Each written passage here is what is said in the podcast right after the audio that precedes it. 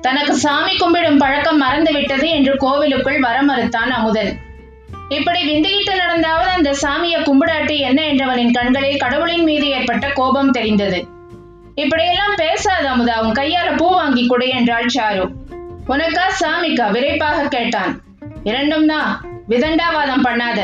நான் திரும்பி வர வரைக்கும் இப்படியே கல்லு பிள்ளையார் மாதிரி உட்கார்ந்துட்டு அவனை பார்த்து சிரித்துவிட்டு உள்ளே சென்றாள் சாருமதி. அவள் தன் கூந்தலில் சூடிக்கொண்ட மல்லிகை அவன் மனத்தின் உஷ்ணத்தை தணித்தது.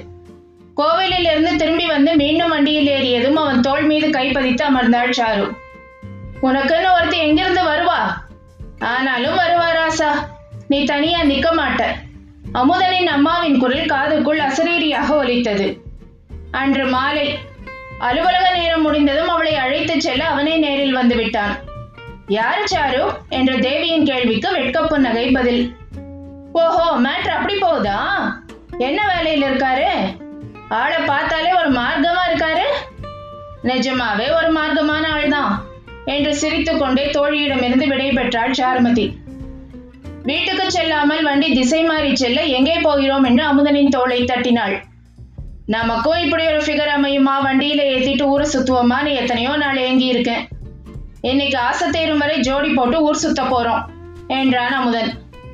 அகன்று கிடந்த அவன் முதுகின் மீது முகம் பதித்துக் கொண்டாள். இளவேநீர் காற்று இதமாக வீசியது. ஊரெல்லாம் சுற்றிவிட்டு மாலை என்று நினைத்து இரவில் வீடு வந்து சேர்ந்தார்கள். சினிமாவுக்கு போயிட்டு வந்தியா? கொஞ்சமும் அதிர்வு காட்டாமல் வினவினார் காமாட்சி.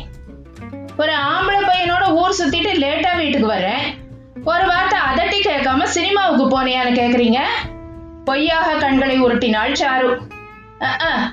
காலையிலேருந்து காலையில இருந்து ஏரியா முழுக்க நியூஸ் வாசிச்சு முடிச்சிட்டாளுங்க. அதுவும் இல்லாம அந்த தம்பி இங்க கடவைக்கிறதுக்கு முன்னாடியே எல்லா விஷயமும் என்கிட்ட சொல்லிடுச்சு. உன் மனசு மாறுமான்னு நாங்க காத்திருந்தோம். காமாட்சி சொன்னதை கண்கள் விரிய கேட்டுக்கொண்டாள் சாரு. இங்கு நடக்கும் உரையாடலை கவனிக்காமல் நடையில் நிறுத்தப்பட்ட டூ வீலரில் எதையோ நோண்டி கொண்டிருந்தான் அமுதன். என்னாச்சு அமுதா வண்டியில ஏதா பிரச்சனையா? என்று நெருங்கினாள் சாரு. ம் பிரச்சனைதான் என்றவன் அவள் கன்னத்தில் இதழ் பதிக்க வார்த்தை வராமல் அவனையே பார்த்தாள் சாருமதி. கண் சுமிட்டு விட்டு அவன் சென்றுவிட மறுநாள் மாலை எஃப்எம்மில் கேட்ட பாடல் சாருமதியின் மனத்துக்கு இதமாக இருந்தது. பாட்டெல்லாம் கேட்டு ரசித்து பல நாட்கள் ஆகிவிட்டது. இரவு உணவுக்காக காய்கறிகளை நறுக்கிக் கொண்டே இசையை உள்வாங்கினாள். இதயம் முழுக்க சந்தோஷம் நிரம்பி வழிந்ததில் அருகில் இருக்கும் கோவிலுக்கு சென்றிருந்தார் காமாட்சி. ஒரசாத உசுரத்தா என்று தன் குரலில் பாடிக்கொண்டே நறுக்கிய காய்கறிகளை தாளிப்பின் நடுவில் கொட்டினாள் சாரு. கும்மென்று எழுந்த வாசனையை கண்மூடி அனுபவித்த நேரம் கட்டை குரலில் அதே பாட்டை பாடிக்கொண்டு வந்தான் அமுதன். நீ எப்போ உள்ள வந்த? அம்மா வாசகதவு பூட்டிட்டு தானே போயிருந்தாங்க? அதிர்ச்சியுடன் கேட்டாள் சாரு. பெரிய பூட்டு. எதையாவது விட்டு நம்பினா திறந்துட போகுது. இதுவா அப்ப பிரச்சனை? வேற என்ன பிரச்சனையோ?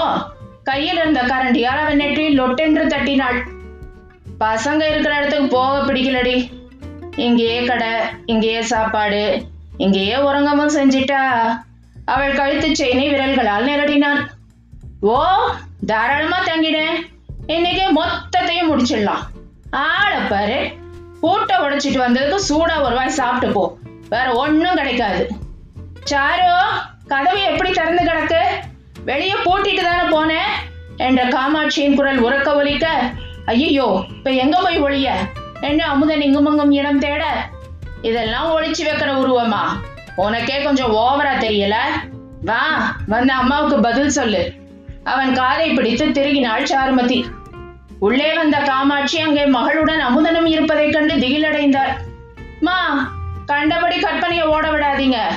திருட்டு பூனை இப்பதான் உள்ள நுழைஞ்சது. நிலைமையை சீராக்கினாள் மகள். திருட்டு பூனைக்கு சாவி எப்படி கிடைச்சது?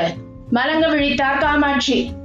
போட்ட உடைக்கிறதெல்லாம் இந்த பூனைக்கு பெரிய விஷயமா? என்று சாருமதி அமுதனை முறைக்க அவனோ மாமியாரின் முகத்தை ஏறெடுத்து பார்க்க வக்கின்றி சுவற்றில் இருந்த சிலந்தி வலையை ஆராய்ந்து கொண்டிருந்தான். கல்யாண பத்திரிகையில யாருடைய பெயரெல்லாம் போடணும்னு சொல்லிட்டா அச்சுக்கு கொடுத்துடலாம் என்றார் காமாட்சி.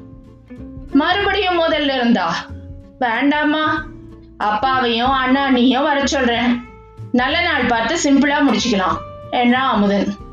மாமியாரும் மருமகனும் பேசிக் கொண்டபடி நல்லதொரு நாளில் சாருமதி ஆறாவமுதன் திருமணம்.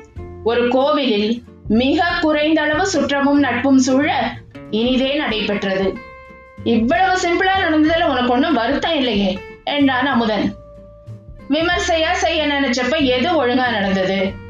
சிலருக்கு இப்படிதான் நடக்கணும்னு இருந்தா அதை யாராலும் மாத்த முடியாது. படிச்சு பெரிய ஆபீசரா ஆனும் நினைச்சு நீ இன்னைக்கு யாருக்கோ கைக்கூலியா இருக்கியே? அந்த மாதிரிதான். ஓ கேப் கிடைக்கும் போது குத்தி காட்டுற பாத்தியா? கல்யாணத்துக்கு அப்புறம் எல்லாமே விட்டுடுவேன்னு சொன்னேன்ல. உன் வார்த்தையை தண்ணியில் எழுதி வைக்கவா முதா ஒப்புக்காவது ஒரு கடை வச்சுட்டு உட்காந்துட்ட இனி மற்ற விஷயத்துல உன் கவனம் போகாதுன்னு நினைச்சேன். மாறவே மாட்டேன்னு இன்னைக்கு வரைக்கும் பிடிவாதமா இருக்க அமுதா வருத்தப்பட்டாள் சாருமதி. நீ என்ன முந்தானையில இறுக்கமா முடிஞ்சிட்டா? எல்லாமே மாறிடுமில்ல? என்றவன் ஆசையுடன் அவளை பார்த்தான்.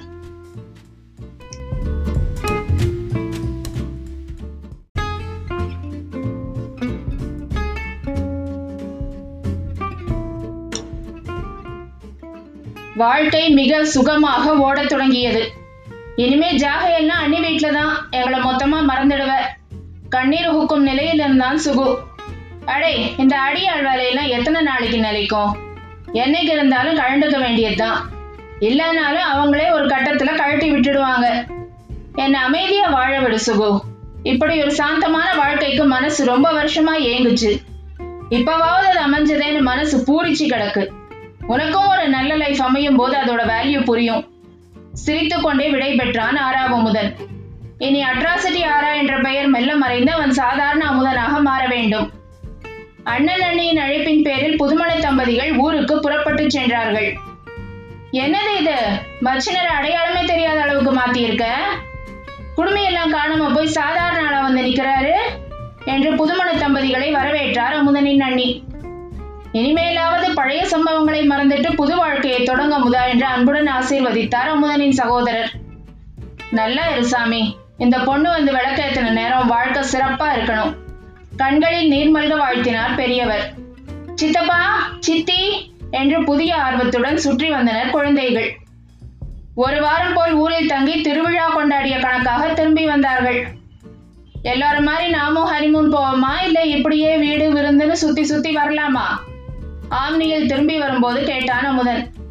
அவன் தோளில் தலை சாய்த்து சொகுசாக அமர்ந்திருந்தாள் சாருமதி. மனத்தின் கவலைகள் அனைத்தும் கழுவி விட்டது போல் நிர்மலமாக இருந்தது. தோல் சாய ஒருவன் கிடைத்து விட்டாலே துன்பங்கள் பறந்தோடி விடுமா இயற்கையின் நியதியே அப்படித்தானோ? இந்த அன்பும் அனுசரிப்பும் ஆயுள் முழுக்க வேண்டும் இறைவனை என்று மனமிறைஞ்சியது. கேட்டதுக்கு பதிலே வரல வேற உலகத்துல இருக்கியா நிச்சயமா வேற உலகத்துலதான் இருக்கேன் அமுதா. வாழ்க்கையில எல்லாமே கிடைச்சிட்ட மாதிரி மனசுக்குள்ள நிறைவா இருக்கு. காலம் முழுக்க இப்படியே இருப்போம். ஹரிமூன் பற்றி நம்ம வீட்டுக்கு போய் பேசிக்கலாம். அவனது கரம் அவள் தோலை சுற்றி அணைப்பாய் இருக்க நிம்மதியாக சாய்ந்து உறங்கத் தொடங்கினாள் சாரு. அன்னைக்கு ஏன் பஸ் பிரேக் டவுன் ஆகணும்? திடீர்னு என் மனசுல உன்னை பத்தி அப்படி ஒரு எண்ணம் ஏன் வரணும்? எல்லாமே ஏதோ ஒரு காரணத்துக்காக தான் நடக்குது இல்லையா சாரு? என்று அவன் சொன்னது அவள் செவிகளில் விழுந்ததா என்று தெரியவில்லை. ஆழ்ந்த உறக்கத்தில் இருந்தவளின் நெற்றியில் விழுந்த முடிக்கற்றைகள் காற்றின் அசைவுக்கு ஏற்ப நடனமாடின. நிர்மலமான முகத்தை அமைதியாக பார்த்தான். பேரழகி இல்லைதான். ஆனாலும் அவனுக்கு அவள் இதயம் மயக்கிய நங்கை. அவன் வாழ்வின் வேதனைகளை அகற்ற வந்த மந்தாரை மலர். காலத்தின் ஓட்டத்தில் புதுமண தம்பதிகளுக்கு வழக்கமான வாழ்க்கை தொடங்கியது. ப்ராமிஸ் பண்ணது ஞாபகம் இருக்கணும். ஒழுங்கா ஸ்டோர்ஸ் வேலையை மட்டும் பாரு அமுதா. கல்யாணத்துக்கு அப்புறம் அடிதடி வேலையெல்லாம் முழுசா விட்டுடுவேன்னு சொல்லியிருக்க. மனைவி என்னும் உரிமையோடு கணவனை அதட்டி விட்டு வழக்கம் போல் அலுவலகம் புறப்பட்டாள் சாரு. திருமணம் முடிந்து விட்டாலே மனைவி சொல்தானே மந்திரம். அவள் சொன்னதற்கு தலையாட்டிவிட்டு கல்லாவில் அமர்ந்தான் அமுதன். இனி இந்த ஜெனரல் ஸ்டோர்ஸ் வருமானத்தை வைத்துதான் புதிதாக எல்லாம் வாங்க வேண்டும். கார் வாங்க வேண்டும் வீட்டை எடுத்து கட்ட வேண்டும் அப்பப்பா எத்தனை கனவுகள்? குடும்பஸ்தன் ஆனதும் அவங்கள மாதிரியே யோசிக்க ஆரம்பிச்சிட்ட பத்தியா? இந்த லிஸ்ட்ல பிள்ளைங்களோட ஸ்கூல் படிப்பை விட்டுட்டியே என்று மனத்துக்குள் மணியடிக்க சற்று சத்தமாகவே சிரித்துக் கொண்டான். மைசூர் சாண்டல் ஒன்று கொடுங்க என்ற குரல் கேட்டதும் சிரிப்பை நிறுத்தி டக்கென்று நிமிர்ந்து பார்த்தான். யார் இவள்? இந்த ஏரியாவில் இவளை பார்த்தது போல் நினைவில்லையே. இருக்கும் இடத்திற்கு சற்றும் பொருத்தமில்லாத வெளுத்த நிறம் காந்த கண்கள் உதட்டில் ஒட்டி வைத்தது போல் புன்னகை. நீங்க இந்த ஏரியாவா? உங்களை பார்த்த மாதிரி நினைவில்லையே. சமீபத்துல தான் குடி வந்தோம். என் தம்பி அடிக்கடி உங்க கடைக்கு வருவான். இன்னைக்கு உடம்பு சரியில்லைன்னு வீட்டுல படுத்து கிடக்கான். அதான் நானே வந்தேன். ஓ அந்த பொடியனா? ஆ இப்ப நினைவுக்கு வருது. நீங்க வேலைக்கு போறவங்களா? ஆமா சினிமாவில குரூப் டான்சரா இருக்கேன். சில நாள் சான்ஸ் இருக்கும் சில நாள் இருக்காது. இப்ப ஷூட்டிங் நிறைய ஓடிட்டு இருக்கு. ஓரளவு நல்ல வருமானம் என்று சிரித்தாள் அந்த பெண்.